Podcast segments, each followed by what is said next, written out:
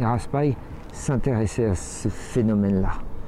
Qu'est-ce qui va pousser plus tard sur les ruines d'une époque qui est en train de se désagréger?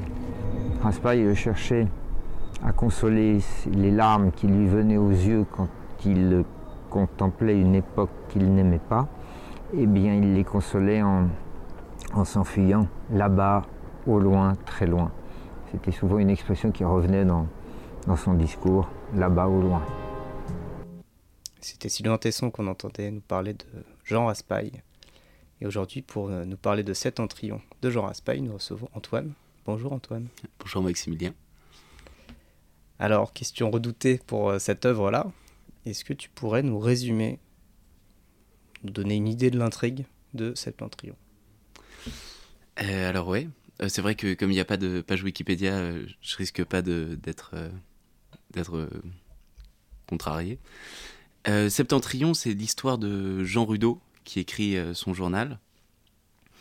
Ça se passe dans un pays qui n'existe pas vraiment, un pays du Nord. Et il raconte, il raconte en fait l'histoire de, sa vie qui est petit à petit euh, changée pourquoi? Parce que euh, tout le monde autour de lui euh, change un peu comme une invasion d'extraterrestres. Euh, tout le monde devient gris. lui, il le contrôle pas, il sait pas pourquoi, c'est assez, c'est assez flou. Et cette espèce de, remplacement de la population par, par des, gens gris, comment est-ce qu'il va y répondre? Il va y répondre en montant dans un train avec 35 personnes qui, qui comme lui, qui comme lui ne sont pas, ne sont pas remplacées par, par, par tous ces hommes en gris. Euh, vont partir vers le nord, vers le septentrion, euh, dans, un, dans un vieux train. À quel âge et comment tu as découvert ce livre? Euh, J'ai découvert ce livre il y a, j'avais en 2020. En 2020. pourquoi? Parce que parce que Jean Raspail c'est un auteur que j'aime énormément. je l'ai découvert, j'ai découvert parce que je ne l'avais pas encore lu. Et ça correspondait un peu à la, à la date de la mort de Raspail ou pas du tout? Ouais, exactement. C'est marrant que tu poses la question parce que euh, c'est c'est le premier livre que j'ai lu de lui après son enterrement. Euh, j'étais allé à l'enterrement de, de l'auteur, je me, je me, sentais un peu proche et, euh, et je l'avais pas encore lu. Et en, rentrant, je l'ai lu. Évidemment, c'était un peu différent. quoi. C'était plus le livre d'un auteur vivant, mais le livre d'un auteur mort. Il y a une, une grande dimension d'aventure dans les romans de Raspail. Euh, qu'on pourrait associer euh, un peu rapidement à de la, à de la jeunesse. Et euh, pourtant, c'est pas le. C'est pas un livre que tu as lu jeune de Raspail que tu as décidé de présenter aujourd'hui. Est-ce que tu peux nous dire pourquoi tu as pris ce roman-là en particulier? Alors, déjà, si je l'ai lu jeune, heureusement. mais récemment, on va dire. oui, mais toujours jeune. pourquoi? Parce que justement, peut-être que ça a été le, livre de, la transition où, euh, où je l'ai lu un peu différemment des autres. C'est un livre euh, plus adulte dans son œuvre, qui est toujours une histoire d'aventure, mais qui est euh, qui a des peut-être des prétentions un peu plus profondes. C'est-à-dire, c'est moins clair, on ne sait pas exactement là où il veut en venir. C'est une espèce de, de, rejet un peu tout du long. Pourquoi on ne sait pas bien? On comprend pas trop, et pourtant on, sait qu'il y a quelque chose. quoi. Tu as des souvenirs euh, précis de moments de lecture? Alors ouais, euh, ouais parce que c'était il y a pas très longtemps. Euh, bah, je, lisais essentiellement dans, dans ma chambre. c'est pas un c'est pas un bouquin qu'on lit au soleil. c'est un bouquin qu'on lit qu'on lit de, de, grandes traites comme des, des, grandes coulées d'eau froide. C'est-à-dire qu'il faut il faut s'en débarrasser, avancer parce que c'est pas facile. Alors, euh, dans, ma chambre, euh, la tête entre les jambes, euh, les pieds sur le mur. Et, mais il y a aussi, je me rappelle, de, des petits passages dans le métro où t'es comme ça entre 25 personnes sur la ligne 10 et tu lis les épaules, la tête dans les épaules et tu dis. Bah, bah, bah, Puis ça prend tout son sens d'être dans un train. Ben, ça prend. ouais, alors, pas facile de se représenter le train de, de Raspail avec les 10, mais ouais. Et je me permets la question, je sais pas si on la gardera, mais je te connais un peu. Ça se lit surtout sobre, euh, ce genre de choses? Ou ça peut se lire en rentrant de soirée euh, Justement, du fait de la, bah, de la goulée d'eau fraîche, hein, tu parlais? C'est-à-dire que Raspail, ça en appelle à une, une, une, superbe, tu vois, un courage. évidemment, euh, l'ivresse accélère et aide un peu. Après, je vais pas te mentir, ça a peut-être pas toujours été lu sobre. Est-ce que je suis toujours revenu le lendemain matin sur mes pas? Oui. Et est-ce que ça a changé ta perception de l'œuvre ou pas ou... Est-ce qu'il y avait plus de panache? Oh oui, je pense toujours, évidemment, ouais. Parce qu'il y a une, une, forte dimension euh, chez Raspail en général, et j'imagine chez euh, Septentrion en général, de l'appel à l'aventure, le, rêve, enfin la dominance du rêve sur, le, sur la réalité. Et justement, est-ce que c'est ça qui particulièrement t'a intéressé, c'est cette dimension-là d'appel de, au rêve, euh, ou alors justement ce que tu disais, ce côté-là plus adulte euh, qui, euh, qui t'a intéressé? C'est toujours, Raspail, c'est toujours un appel à l'aventure. C'est-à-dire que quand tu lis Raspail, systématiquement, tu te dis, je suis, je suis quand même pas grand-chose dans mon canapé et, je pourrais faire un tas de choses plus chic, plus classe. Dans Septentrion, il y a quand même un désespoir qui est, qui, qui est latent qui a tendance à te dire euh, je suis dans mon canapé, c'est nul, mais je suis quand même pas trop mal dans mon canapé, tu vois. Donc c'est une œuvre un peu particulière de, de Raspail. Dans l'œuvre de Raspail, justement, je trouve qu'il y avait cette ambivalence qui est intéressante entre euh, bah, l'aventure qu'il a vraiment faite et en même temps le, bah, les romans qu'il a fait à partir de son aventure qui peuvent aller encore plus loin que ce qu'il a fait. Et notamment euh, dans, dans, la figure d'Antoine de Tounens qui l'admirait, il disait que ce qu'il, donc, qui est le, le roi de Patagonie, le premier roi de Patagonie, qui s'est déclaré roi alors que il était reconnu comme chef par, euh, par les populations locales, mais même pas comme roi. En tout cas, c'est ce que, dirait, ce que disait Raspail.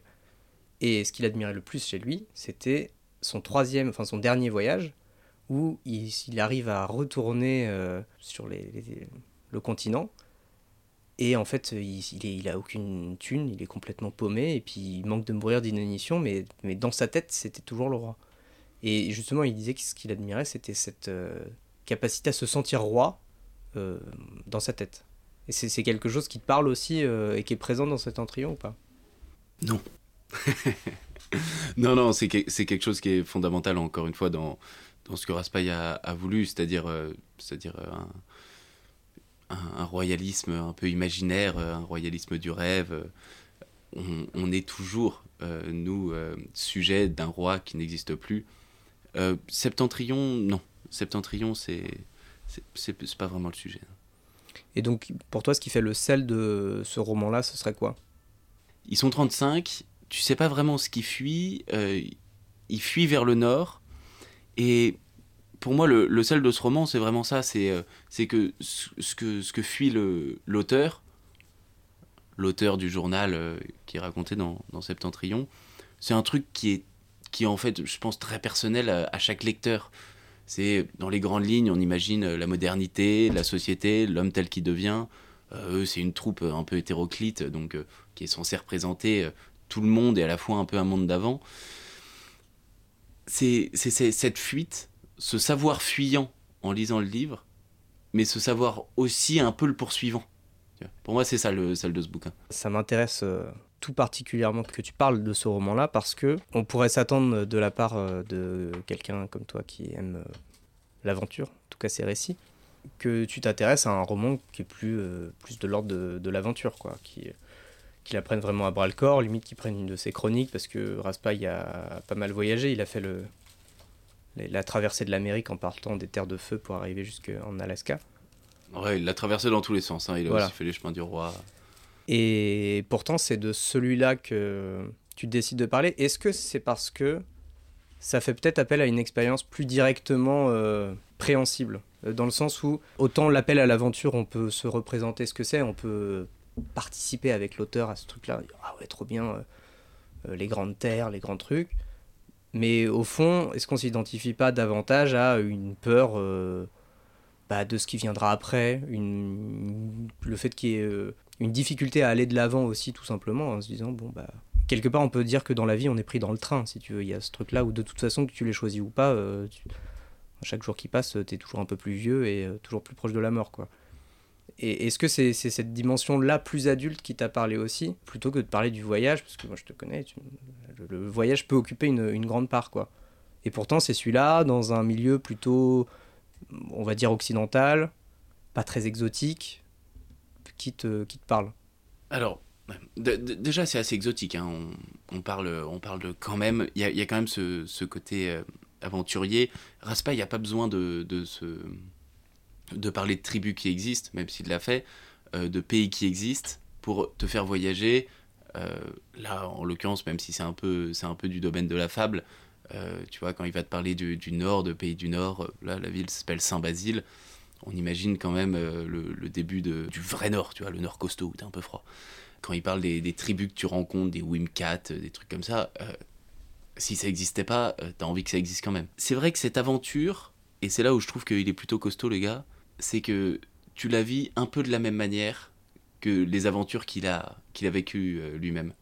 Il laisse toujours cette ambiguïté de est-ce que je l'ai vécu, est-ce que je l'ai pas vécu, est-ce que quelqu'un l'a vécu, et au pire on s'en fout. Et c'est ça que je trouve assez cool. C'est vrai que c'est une aventure un peu plus euh, humaine et sociale, dans le sens où, évidemment, Septentrion, c'est un bouquin qui peut être facilement considéré comme, comme réac, parce qu'il l'est un peu. Euh, encore une fois, on, fuit ce monde qui devient un peu monochrome euh, pour, pour aller on ne sait où, mais, mais plus loin. Je, je pense qu'on qu'on peut se sentir concerné, on peut se sentir évidemment peut-être pas dans le train, mais effrayé de ne pas avoir pris le train euh, en lisant ce livre. C'est-à-dire que ça semble, ça semble aussi confortable de rester derrière, d'être le poursuivant, que d'être le poursuivi. C'est un peu ça que j'apprécie euh, particulièrement avec la littérature, c'est que ça échappe à des distinctions du type réac progressiste, ou en tout cas ça vient les embrasser dans un second temps. Euh, le fait qu'il ait décidé de parler des grilles, le fait qu'il ait décidé de parler d'un train, etc., on, on, a suffisamment de place dans l'imaginaire pour y mettre des choses qui sont pas dirigés et qui viennent de nous. On peut très bien voir dans les grilles la capacité euh, d'uniformisation du monde contemporain. On peut très bien y voir notre propre capacité d'inertie qui va nous faire accepter une condition pourvu qu'elle soit confortable. On peut y voir tout un tas de choses. Et dans ce train-là, comme on l'a dit, il y a la, marche en avant de la vieillesse, il y a, il y a plein de choses. C'est ça qui est intéressant avec la littérature, c'est qu'elle nous permet de projeter des choses qui viennent de nous dans quelque chose qui laisse suffisamment de place pour qu'on les y mette je trouve que c'est particulièrement intéressant pour, pour m'être renseigné sur Raspail euh, aujourd'hui même, sinon euh, très peu de temps avant, euh, dans cette affirmation de la littérature qui permet d'échapper un peu à l'étiquette aussi. Alors, on l'a dit un peu avant, en off, il y a eu peut-être des prises de position plus tardives de, de Raspail, mais qui, pour moi, si on considère simplement la littérature, n'ont juste, alors sinon pas lieu d'être, en tout cas pas une pertinence folle. Et je trouve que la littérature est beaucoup plus intéressante de ce point de vue-là, parce qu'elle laisse beaucoup plus de place au lecteur. Quoi. Euh, la, dimension politique euh, de Raspail, euh, tu peux la lire dans, une phrase par page. Évidemment, si tu cherches, si tu cherches le, le Raspail politique, tu vas trouver assez pour, pour le détester, tu vas trouver assez pour l'adorer, étant donné en fonction de ce que tu penses je pense que c'est vraiment pas le sujet et que ce serait, ce serait presque un peu triste de le, de le réduire à ça. Quoi. Toi, tu vas pas en tout cas avec cette, cette idée-là quand tu vas attaquer ce roman-là? Quand je vais attaquer ce roman-là, non. Quand je lis Raspail, je sais. Je sais à quoi m'attendre. Hmm. Tu vois je, je, je, sais bien que c'est un, un bouquin qui, qui va dans un sens. Pour, pour, être plus clair, tu peux le lire sans, sans, aucun, sans aucun a priori politique, sans aucun a priori idéologique. Et juste profiter de l'aventure et en plus d'une dimension qui te travaille sans savoir exactement ce que c'est. Quelque chose de l'universel de la condition humaine, quoi. Mais d'ailleurs, enfin, lui-même, euh, en tout cas jusqu'en 76, euh, à peu près à l'époque à laquelle il sort le bouquin, revendiquait quand on lui parlait de politique, il disait oui, il y a de ça, mais d'abord c'est une histoire. Euh, ne venez pas mettre de la métaphore avant de regarder ce qu'il y a au premier degré. C'est un bouquin, en tout cas de ce que je vois, qui est assez massif, en tout cas que classique, on va dire. C'est quoi? Ça fait 300, 400 pages, je pas, un truc comme ça. C'est écrit petit. C'est écrit petit en plus Ah non. Ça fait, si, si, si, ça fait quand même 350 pages, tu vois. 350 pages écrit pas gros. Écrit petit et pas, pas dans un poche. Bon, après, là, je l'ouvre, euh, tu vois, il y a trois lignes, c'est tu tu tu, tche tche tche, poum poum, tac tac tac tac tac tac, scandale à mitrailleuse. Bon, euh, ça se lit. il était payé au mot. Alors... Euh, comment on ressort justement d'une expérience comme ça, avec euh, tout ce truc-là d'un train, sans parler forcément de la fin, de, de, spoiler, mais comment on ressort d'une lecture pareille? Bon, C'est puissant. Je, je vais pas te mentir, ça, fait, partie de ces livres en fait où euh, j'en ai eu quelques-uns dans, ma vie où en les refermant, je me suis dit merde, j'étais peut-être un peu jeune pour lire ça, tu vois. Euh, mais c'est des, émotions que peuvent te provoquer, euh, je sais pas, mort à crédit, euh, ravage. C'est des trucs où je me suis, au-delà du fait j'ai aimé ou j'ai pas aimé, et waouh, ça en dit quand même, euh, ça en dit quand même violent euh, sur l'homme. Est-ce que j'avais envie de lire ça maintenant? Pas forcément. Maintenant que je l'ai lu, bah j'ai plus le choix quoi. Et justement, qu'est-ce, que, qu'est-ce qui a changé euh, derrière euh, pour toi? Qu'est-ce qui a fait que c'est, ça, ça a été une lecture de marquante, déterminante Ah bah peu de choses, c'est là où c'est génial. C'est-à-dire que évidemment euh, on, on lit euh, on lit des livres qui, qui nous gonflent de courage. on, on voit vraiment la superbe, on a envie d'être un hussard. euh, de... Et puis, euh, puis le lendemain matin, quand tu te réveilles, un peu fatigué de, de la veille, voilà. Tu, tu l'as pas oublié, tu peux te rappeler des dernières lignes, tu te dis merde, merde. finis quand même sur les toilettes. Non, mais moi, ce- ça me, ça me choque pas du tout, euh, ce côté-là. C'est-à-dire que le moi qui a lu ça n'a n'a pas changé. Est-ce que ça aura changé? Est-ce que, est que 4 ans après, euh, dans, dans un, quand, quand je sélectionnerai la pièce dans ma poche que je veux filer au clodo, ce sera pas les, les 20 centimes mais les 2 euros? Peut-être, tu vois. J'espère d'ailleurs. Mais dans l'absolu, non. C'est ça qui est génial. Tu, c'est, c'est un peu la vision que tu as, toi, de la littérature, de ce truc-là qui est censé rester euh, cantonné à une expérience de lecture et qui n'est pas censé la dépasser tant que ça? Ouais, j'ai fait l'expérience euh, quand j'avais 17 ans euh, en, en lisant euh, Martin Eden, t'en as parlé il y a pas longtemps dans ton émission. Euh, j'ai fait l'expérience de lire Martin Eden, de le finir tard dans la nuit et de me dire, à partir de demain, je vais lire mes 25 bouquins par semaine, je vais devenir un sacré érudit, je vais me marier avec une fille absolument superbe parce que je relis 25 bouquins par semaine, tu vois. Et le lendemain matin, euh, bah évidemment, euh, en allant au lycée, bah, je regardais mon portable. Et j'ai peut-être vu deux trois vidéos euh, de, de chats, mais j'ai absolument pas recommencé à lire 25 bouquins par semaine. Et Par contre, j'ai dit que ça avait changé. Ça... ça, on le dit beaucoup. Ouais. On va pouvoir passer à la lecture de l'extrait. Est-ce que tu peux nous le présenter rapidement? Euh, on est à un arrêt du train, donc ce train euh, qui, part, euh, qui part vers le nord. Un- il s'arrête dans une gare. Le temps les rattrape.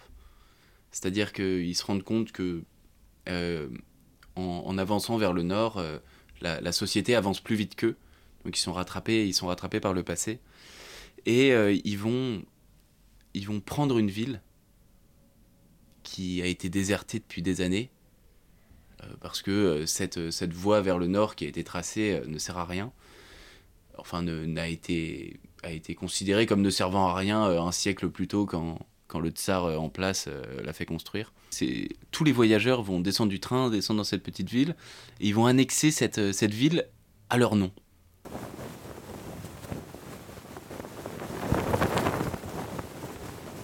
Le drapeau était bleu, blanc, vert à trois bandes horizontales le drapeau de la principauté frappé en son centre aux armes personnelles du prince. C'était le drapeau du palais. À la barbe des sentinelles, Kendall l'avait décroché du portail d'honneur et fourré dans sa poche. Ne représentait plus rien que notre propre volonté. Nous allons procéder à la cérémonie, dit Kendall. À vous, messieurs.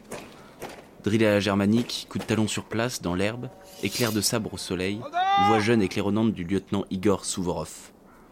Pour le premier régiment de hussards blindés, à mon commandement, présentez armes à quoi répondit la voix plus grave de son frère Nicolas. Pour le premier régiment de dragons portés, à mon commandement, présentez armes. Et Werner, tout seul, sans une hésitation, comme si cent tuniques rouges étaient alignées derrière lui. Pour la gendarmerie princière, à mon commandement, présentez armes. Immobile, statufié, superbe, Werner. La poignée du sabre au menton, la lame dressée le long du nez n'oscillant pas d'un millimètre. Se commander et s'obéir à la fois, il fallait être gendarme pour réussir cette pirouette sans rire. Pour ma part, j'avais peine à garder mon sérieux. Je ne me moquais pas. C'était une sorte d'allégresse un peu amère mais irrésistible. Comprenne qui pourra. Et justement, Werner souriait. Je le voyais qui raidissait en un rictus les muscles de sa mâchoire. Il devait faire un effort surhumain pour enrayer, au ras de la gorge, la jubilation du fou rire. Autour de moi, tout le monde souriait. Eliane battait des mains. Nous avons tous applaudi. Puis Kendall a fait un geste qui mettait fin au jubilaté. Puis-je confier quelque chose à ce lecteur inconnu qui ne me lira jamais? De toute mon âme, je me trouvais inimitable. Envoyez, commanda Kendall. Les wacks empoignèrent la drisse comme s'ils remontaient l'eau d'un puits, et le drapeau s'est déployé au sommet du mât, le drapeau de la principauté. L'espérance est son terme, de triomphe confondu, naissance et mort, foi essentielle et doute fondamental. Le drapeau du néant, le nôtre. Kendall se tourna vers nous, au nom de. Un blanc, une pause. Hésitation au nom de qui, au nom de quoi Il eut un autre geste, comme s'il passait outre. En mon nom, en votre nom, je prends possession du septentrion. Il n'y a de vraie conquête que lorsque l'on sort de ces frontières palpables et impalpables, sans esprit de retour. Pour n'avoir pu le comprendre, semblable à tous les hommes de ce temps, ceux qui nous ont précédés ici ont misérablement reflué au sein de la masse protectrice. Dieu merci, nous autres, nous n'en sommes plus là. Et maintenant, allons fêter cela. Au pied de l'ancienne gare avait été dressé un buffet. Je reconnus le pain bis dans des croûtes évasées, les pruneaux enroulés de bacon, l'incomparable caviar gris.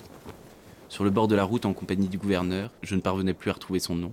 Avec Alexandra, Clara, Kendall et les dragons échappés de la capitale, je me souvenais bien que nous avions été régalés, mais que nous n'avions pas tout avalé. Abaye avait récupéré de plein carton et je ne sais combien de casiers de bouteilles, le buffet de mariage de la jeune Gisèle, à moins que ce ne fût Louisa. Non, ce n'était pas cela. Impossible de retrouver le nom de l'infortunée donatrice. Aucune importance. À notre santé. Ayant troqué leur veste noire pour une blanche, Valet 1 et Valet 2 se multipliaient. Il était inconcevable de garder une coupe vide à la main, sans qu'elle fût aussitôt remplie. Un champagne excellent, sec, frappé à souhait.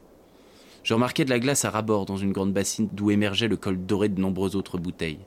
La glace n'avait donc pas fondu. Cela ne m'étonnait pas trop, nous n'étions partis qu'hier. Le pain des sandwichs n'était pas rassis, à peine un peu durci en surface.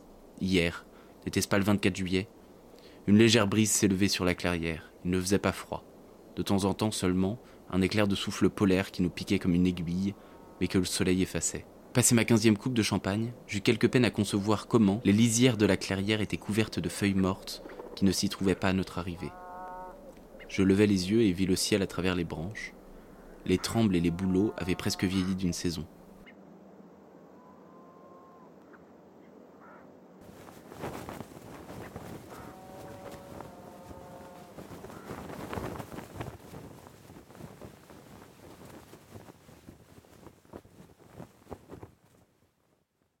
Me parle pas que du buffet, hein, même s'il a l'air délicieux. Pourquoi tu as choisi cet extrait, Antoine? Pourquoi j'ai choisi cet extrait? Parce que euh, la prise de ce village au nom du Septentrion, et plus largement la prise du Septentrion, c'est à la fois le nom du bouquin, c'est un peu, euh, c'est un peu leur quête, c'est-à-dire qu'on leur prend tout et eux ils continuent à prendre. Ils arrivent dans un village, ils vont prendre, euh, ils vont prendre ce, ce petit pays, petit pays de, de, la taille d'un village, et repartir le lendemain en l'abandonnant. C'est ça qui est génial. C'est on, on prend, on abandonne, mais on l'a fait avec une grande fête, en levant notre drapeau.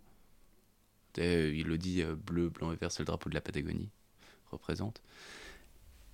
J'adore la, la spontanéité et la, la vanité du process. Passera sur le mot de process. C'est intéressant que tu parles de la vanité, parce qu'il y y a, ce mot-là de, néant qui vient contraster avec, euh, avec la, force de description, qui nous montre effectivement quelque chose de sublime, de d'épique, alors même qu'on est dans un village abandonné qui plus est, il y a même personne à abattre ou personne à conquérir. Et, euh, pourtant, il y, a il y a tout ce geste-là. Et aussi, il y a le buffet derrière. On a presque l'impression que c'est avec du symbole qu'on se convainc de notre victoire. Ouais, évidemment. Évidemment, c'est tout à fait la, démarche, la démarche patagone qui, qui retrace un peu, euh, un peu là. Il y a, y a tout ce côté très militaire. Euh, là, on parle de, on parle de, de, cinq, militaires qui, pour l'instant, euh, ont rien d'autre à faire que, que d'être armés, de bien huiler leurs armes et de tirer, de tirer dans les nuages, tu vois. C'est alimenter, euh, alimenter cette image, euh, même si on est seul, même si on part vers le nord, on se structure grâce à des reliquats euh, de, de la gloire qu'on aimait, tu vois. Que ce soit bon, la gloire de l'armée, la gloire du pays, euh, leur gloire à eux. euh. Mais presque en tant que gloire et en tant que symbole, euh, tout en mettant rien derrière. Il y a vraiment. euh, ça, ça se sent dans, dans ce qu'il dit à côté euh, du roman, mais aussi dans ce qu'il dit là, précisément dans ce roman-là. Enfin, il, s'agit de faire face, en fait, de, résister. Il y, a, quelque chose de vraiment, euh, vraiment vain. Et pourtant qui est quand même fait. Il y a un peu quelque chose de l'expérience humaine et on sent que c'est un monsieur qui est né avant la Seconde Guerre mondiale. Il y a presque quelque chose de l'ordre de il faut pas prendre ces choses-là au sérieux, tout en les prenant au sérieux. Ouais, alors c'est marrant que tu parles de la résistance parce que c'est un, tout petit peu un tout petit peu flou euh, là-dessus euh, parce que c'est un, un roman de fuite et en fait qu'est-ce que c'est que la fuite si ce n'est le contraire de la résistance? Ce que je veux dire en fait c'est qu'ils résistent pour eux, tu vois. Ils, ils restent pas ils restent pas dans à Saint-Basile euh, pour essayer de combattre les gris. T'as un gars qui reste là-bas il se fait fusiller euh, Manu Militari. Bon, on en parle, on en parle dans deux pages. C'est pas le sujet. C'est-à-dire que là, leur résistance est dans la fuite. Dans tous les cas, euh, je, n'ai plus d'armes contre ce monde.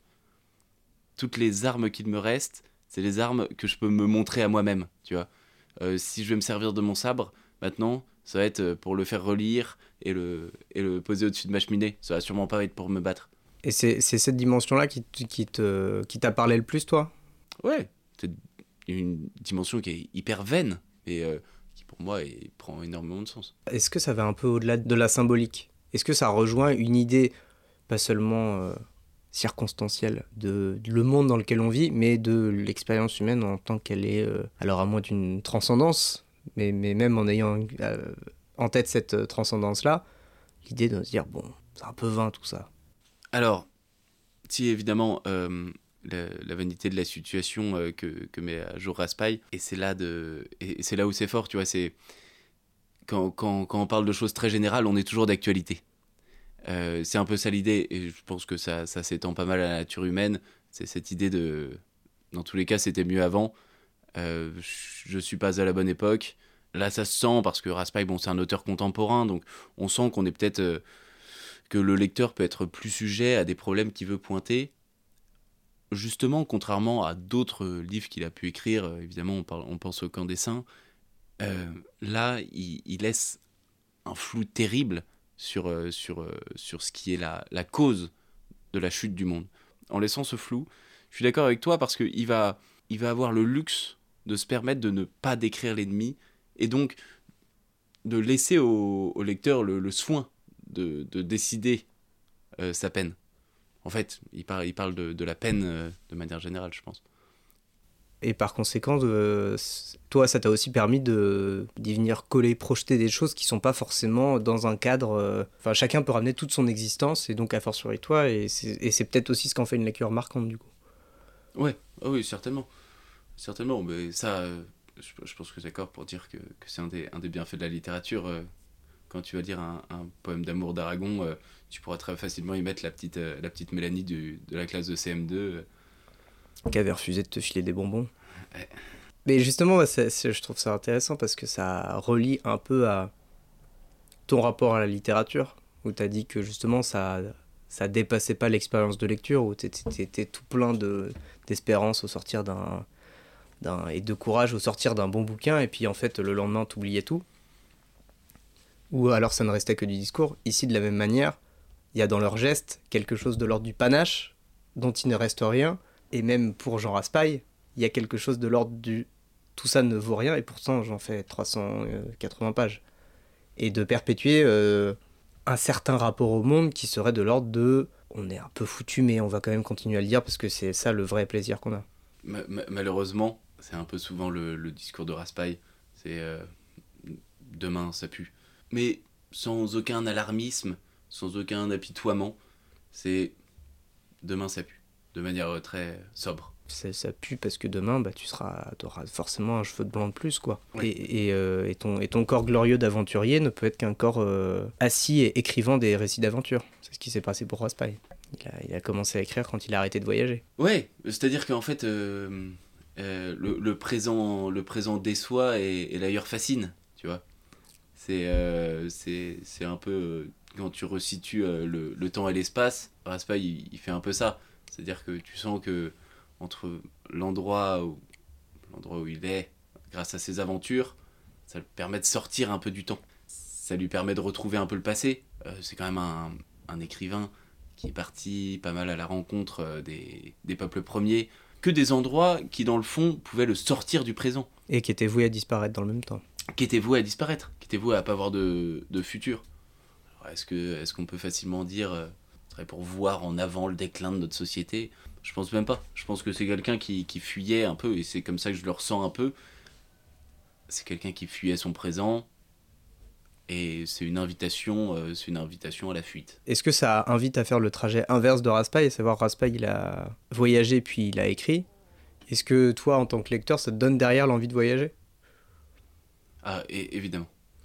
Euh, je pense que beaucoup de mes envies de voyage euh, sont inspirées par, euh, par Raspail. Euh, Raspail a cette capacité un peu comme Tesson à, à emmener dans ses voyages et à pousser au voyage.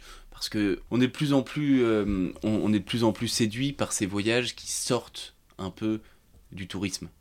C'est-à-dire que tu vois de plus en plus chez les jeunes des, des personnes qui ont envie d'aller dans des endroits de plus en plus, non pas forcément miteux, mais des endroits que personne va voir. Sortir de la masse ouais, sortir de la masse. Et comme on a envie de, de se, comme on a envie de se, de se, de se sortir un peu du lot, d'aller à l'endroit où, où, les gens n'ont pas l'habitude de voir des voyageurs, tu vois, un peu à son image, tu te retrouves à faire des voyages en Albanie où, euh, où finalement c'est nul, tout est gris et euh, tu vois le principe? C'est presque paradoxal parce que à travers ces romans, on comprend à quel point le voyage c'est une fuite euh, pas mal. Et, et, toute idée de voyage comprend aussi une idée de retour. Et que, comment t'envisages, toi, cette, cette dimension-là? Il y a rarement de retour euh, dans les voyages de Raspail. Oui, mais toi, tu sais que t'en auras, a priori. Enfin, j'en sais rien, mais... Inch'Allah. Non, mais c'est intéressant, c'est intéressant parce que c'est une, une question qu'on se pose pas. Euh, quand tu lis euh, Les Sept Cavaliers, Septentrion, c'est des romans qui vont dans un sens. Ils finissent quand même souvent pas top toi, en tant que lecteur, tu as, du mal à, as du mal à visualiser ton voyage euh, autrement que comme ça. Évidemment que derrière euh, ton voyage, bah, ça va finir par un, par un vol Ryanair euh, Kuala Lumpur Paris avec 8 escales et ça va pas être agréable. Bon, j'ai du mal à concevoir cette partie-là du. Est-ce que t'as pas peur que de la même manière que le récit d'aventure ou la, lecture marquante ne provoque aucune, aucun changement dans l'être profond, tu envisages le fait que le voyage en lui-même puisse n'apporter rien à ton être? Ah, peut-être. Euh, par contre, le, la lecture aura déclenché. Tu vois Je pense qu'on on manque peut-être un tout petit peu d'éléments déclencheurs. Alors, si ça peut passer par la lecture, euh, c'est très bien. Il y aura peut-être plus d'espérance dans la, dans la lecture que dans le voyage en lui-même. Le voyage nous le dira bah, sans doute. Mais en tout cas, tel qu'on le voit à travers ses romans à lui, il y a peu de choses à espérer du voyage. Sinon, euh, sinon de, de contempler euh, une fraternité avec l'humanité dans la vanité de son existence. Non, c est, c est, on, on, dresse, on dresse un portrait qui est peut-être euh, un peu trop... Euh, un peu trop dramatique pour l'auteur. Il y, y, a une dominante du rêve chez Raspail, ça c'est quelque chose qu'on peut pas lui enlever. Il y a le, le rêve d'un ailleurs. C'est ce qu'on voyait même avec Tesson au début. Il y a le, ouais. le, le, le, rêve d'un ailleurs, un endroit dans lequel on peut se réfugier. Après, enfin euh, justement, quand on a les larmes face euh, à la condition euh, qui est face à nos yeux. Ouais, je, tu, me permets, tu me permets de le citer parce que c'est pour, pour, moi c'est très très révélateur de, de toute cette idée-là. C'est euh, Raspail qui disait Quand on représente une cause presque perdue, il faut sonner de la trompette, sauter sur son cheval et tenter la dernière sortie. Faute de quoi l'on meurt de vieillesse, triste au fond de la forteresse oubliée que personne n'assiège plus, car la vie s'en est, est allée ailleurs. Tu vois, c'est cette idée de. Si on part du principe que c'est foutu, ce qui décrit quand même dans pas mal de ses romans, euh, on va crever. Par contre, euh, il faut se servir de cette idée pour être tonitruant. Oui, mais du coup, il y a un peu un truc de, de l'ordre du Don Quichotte. Il se bat contre des moulins avant. Oui, mais c'est vain. C'est vain, oui. tu vois. Sauf que chez Raspail, il y a, il y a cette conscience de la vanité. Mais qui n'empêche, qui n'empêche le, le panache. Et est-ce que c'est pour ça que toi, tu aurais l'impression de l'avoir lu trop jeune? Parce que est-ce que c'est à, c'est, à 20-25 ans qu'il faut avoir la conscience de la vanité? Oh, je, je, pense qu'on l'a irrémédiablement. Alors, euh, plus on l'attarde, euh, peut-être plus on est heureux. Hein. Tu penses? Et toi? C'est moi qui pose la question.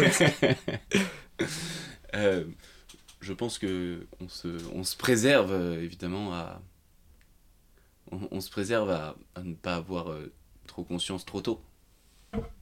Ah, c'est marrant ça. Il faut rester comme un enfant le plus longtemps possible. 17 ans et demi forever. Même moins que ça. Non, il y, avait dans un de ses romans, je crois que, je crois que c'est Le jeu du roi, où justement c'est l'histoire d'un enfant qui, qui veut conquérir un royaume, en tout cas une terre, il y a un, royaume qui est dessus, enfin il y a une forteresse qui est dessus, et il décide de d'aller dans ce fort une nuit pour en gros le prendre, et puis une fois qu'il arrive à passer de l'autre côté par miracle, il arrive et il y a un homme qui est là et qui lui dit vous êtes mon prisonnier. Et un homme qui a une cinquantaine d'années, qui est donc rentré dans le jeu de l'enfant. Et c'est marrant que tu parles de cette dimension-là d'enfance, c'est que j'ai l'impression que Raspa, il arrive à faire ce tour de force-là, de cultiver en même temps l'esprit d'enfance, sans avoir aucune concession pour la, la réalité du, de la condition.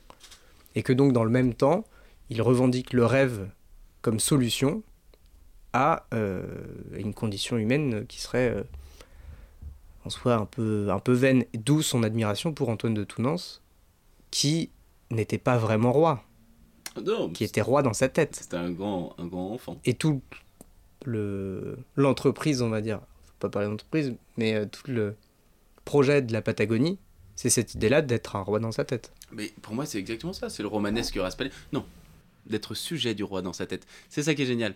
Tout le romanesque raspalien, tu vois, c'est ça c'est de, de se dire que euh, c'est lui qui disait que euh, pourquoi est-ce que les enfants jouent euh, Parce que c'est les seuls à comprendre qu'il n'y a que le dérisoire qui soit dans le vrai. Tu vois? Et en fait, ça explique tout à fait le, le romanesque raspalien. Et c'est ce qu'il dit. Le jeu du roi, en fait, c'est rester un enfant le plus longtemps possible je l'ai rencontré euh, à, il avait 80, 92 ou 93 ans. Euh, j'avais pas l'impression que c'était un enfant. Et pourtant, et pourtant, tu vois. Il y avait quelque chose qui a été euh, resté. Donc c'est il faut il faut être toujours un enfant. Ah, évidemment. Bah non, ce serait pas, c'est pas évident. Vous êtes un enfant face à, la, enfin, un enfant face à la mort, c'est pas, pas toujours comment gérer. Et puis surtout quand on fait des voyages, euh, c'est peut-être parce qu'on est adulte. Euh, justement, on s'apprête à vivre un monde d'adulte derrière. Il faut avoir un travail, il faut tout nous pousse à être des adultes. Qu'est-ce qui fait qu'on arrive à rester des enfants? Est-ce que c'est simplement la littérature? Est-ce que c'est l'obligation de faire des voyages? Est-ce que passer un certain âge, il faut le vouloir pour rester un enfant? Est-ce qu'il y a une manière de cultiver cet esprit d'enfance? Au-delà du voyage. Parce que, alors moi, j'ai le, les deux vers de Baudelaire qui me restent toujours en tête par rapport à ça. J'ai peut-être déjà cité dans l'émission, mais personne ne se souvient de ça. Ah, que le monde est grand à la clarté des lampes, aux yeux du souvenir que le monde est petit. Qui, alors en plus, je dis ça pour euh, tous ceux qui ont des dissertations à faire, il y a un jeu sur les sonorités qui fait que Ah, que le monde est grand à la clarté des lampes, c'est des sonorités ouvertes. Aux yeux du souvenir que le monde est petit, ce sont des sonorités fermées. Donc ça illustre bien le propos. Mais en tout cas, que la puissance de l'imaginaire dépasse la prétendue expérience qu'on pourrait avoir de la vie. Qu'on gagnera toujours à être un enfant qui imagine des choses même fausses plutôt qu'un adulte qui revendique une expérience qui euh, aurait euh, valeur de vérité. Donc c'est quelque chose qui se cultive parce que sinon on a tout fait. Et par exemple, on pourrait penser que toi, le jour où tu auras fait ton voyage, tu vas être. Euh, tu, tu, vas revendiquer cette expérience-là plutôt que, je sais pas, les attentes que tu avais par rapport à ce voyage qui sont pas réalisées. On parle pas d'un voyage en particulier, on parle d'un grand voyage.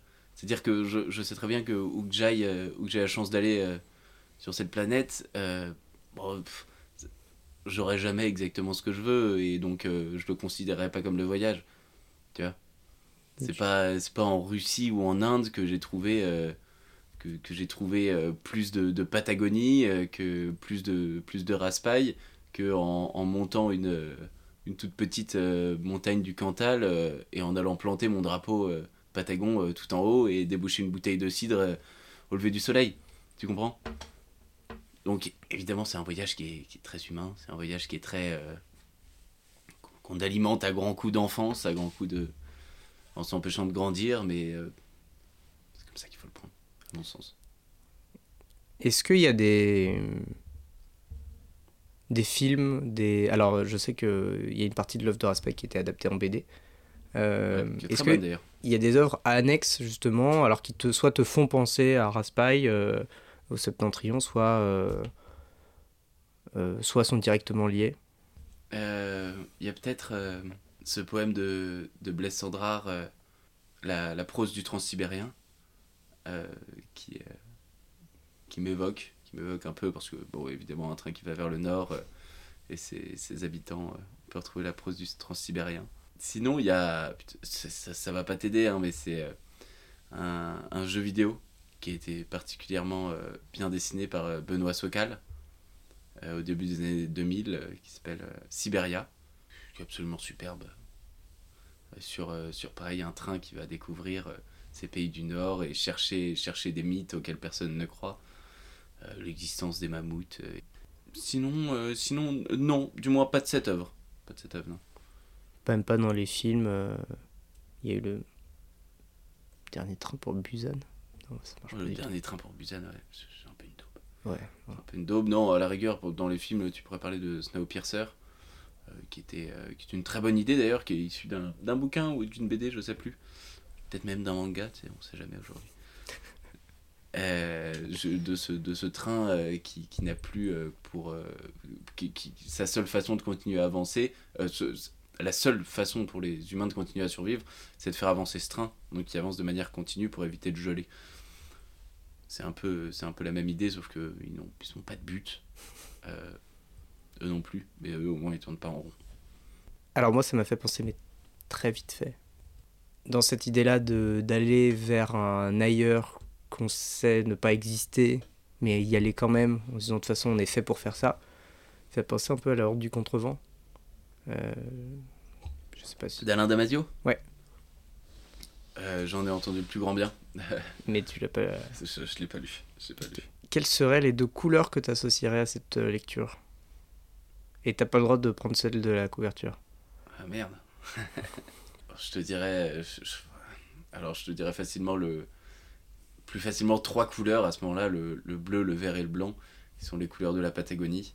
Euh, la Patagonie, c'est- drôle hein, parce que la Patagonie, on parle des terres de feu qui sont les terres euh, tout au sud de l'Amérique du Sud, qui représentent de la même manière ces terres du Nord dans euh, leur, euh, leur oubli de la société. Comme si quand on avait voulu regrouper un peu le,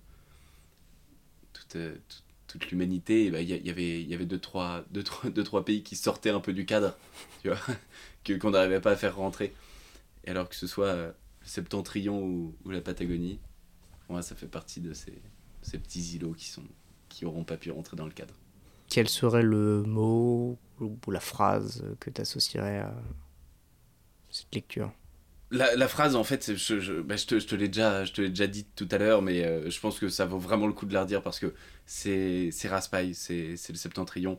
C'est encore une fois, quand on représente une cause presque perdue, il faut sonner de la trompette, sauter sur son cheval et tenter la dernière sortie, faute de quoi l'on meurt de vieillesse, triste au fond de la forteresse oubliée que personne n'assiège plus, car la vie s'en est allée ailleurs. Donc c'est un, un éternel quand même. C'est un éternel quand même. On va arriver à la fin de cette émission.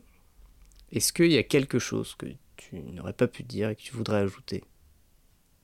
Euh, non, non, non. Si ce n'est peut-être que je, Raspail, c'est, c'est vraiment un, un auteur qui est pour moi fondamental et qui a été, je pense, vraiment oublié bêtement. Et même si c'était pas forcément très clair la façon dont j'en ai parlé, je pense qu'il faut, il faut vraiment le lire parce que c'est, ça peut toucher tout le monde pour l'aventure, pour la spiritualité, pour euh, ch- chacun peut y trouver vraiment son compte, sa poésie, sa philosophie. C'est euh, Ra- Raspail, c'est, c'est, vraiment, à mon sens, un grand auteur et faut y aller vraiment en fermant les yeux.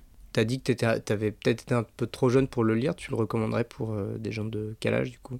D'un peu plus jeune que moi, Faut qu'ils soient bien pourris dès la base. 17 ans et demi. Voilà, tout à 17 ans et demi. Et bah, dernière question, quelle est ta lecture du moment? Euh, ah bah dur. Ma lecture du moment, euh, je, l'ai- je, je, je vais faire un peu fanatique. euh, Je, je me suis remis en préparant l'émission à. En préparant l'émission, non, du coup, mais en pensant à l'émission, je me suis remis à Raspail, un livre qui s'appelle L'île bleue, que j'avais que j'avais encore jamais lu. Ça parle, ça parle d'enfants. Eh bien, merci beaucoup, Antoine. Merci, Maximilien. Et tous nos éditeurs et auditrices, à très bientôt. la semaine prochaine à 6h.